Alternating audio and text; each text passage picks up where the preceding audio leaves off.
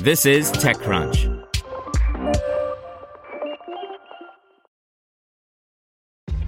This episode is brought to you by ShipStation. You know, some things take a lot of work, like sending little robots to far off distant planets. And just as that's challenging, so too is running a successful e commerce business, especially when there's so much to do. So I want to introduce you all to ShipStation. Now, I love using ShipStation because of its easy to use dashboard, which makes managing orders and printing labels a breeze and super smooth. Oh, and the customer service is just out of this world. It's exactly what you need to help grow your business. Sign up for your free 60-day trial at shipstation.com slash technews. That's shipstation.com slash technews. This podcast is supported by Tools and Weapons, the podcast hosted by Microsoft Vice Chair and President Brad Smith. Each episode features insight you won't find anywhere else from the center of the conversation surrounding emerging technologies like AI. Right now on the podcast, you can hear a special episode where Brad Smith lays out Microsoft's vision for a vibrant marketplace driving the new AI economy. To hear more, follow or subscribe to Tools and Weapons with Brad Smith wherever you get your podcasts. This is TechCrunch. Here's your Daily Crunch. So much for iPads taking over the world. Per the data company Canalys, PC sales rose 17% from year ago totals, while tablet sales went sideways. Perhaps having full power machines is more popular than ever as we all have more work to do than, well, ever? Regardless, the PC news is good for a host of big technology firms, including HP and Lenovo. In other news, meditation app Headspace this morning announced plans to merge with on demand mental health service Ginger.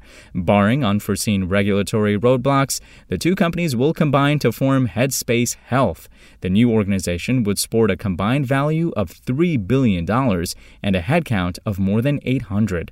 The merger comes during accelerated usage of both parties as a seemingly endless pandemic has put a strain on mental health across the globe, and many have turned to virtual solutions to address the growing problem.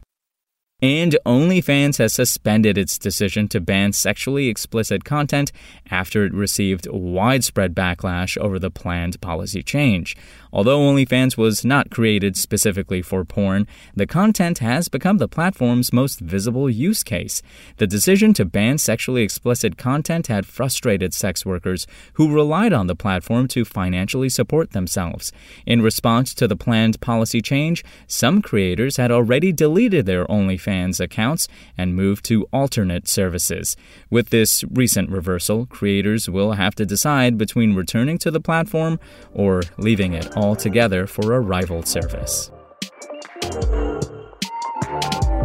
Now let's see what's going on in the world of startups. Mexico City based neo broker Flink has raised $57 million more to build the Robinhood of Latin America. Next, Estonia based Membo is hungry to build a Europe wide local food producer network. Read more about it on TechCrunch.com. And Los Angeles delivery robot startup Coco this week has announced $36 million in funding.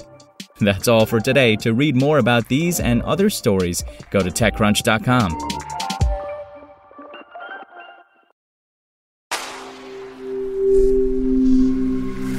Spoken Layer. Want to learn how you can make smarter decisions with your money? Well, I've got the podcast for you. I'm Sean Pyles, and I host NerdWallet's Smart Money Podcast. Our show features our team of nerds, personal finance experts in credit cards, banking, investing, and more. And they'll help you make the most of your money while cutting through the clutter and misinformation in today's world of personal finance. You'll get clarity on strategies to help you build your wealth, invest wisely, shop for financial products, and plan for major life events. Listen to NerdWallet's Smart Money Podcast wherever you get your podcasts.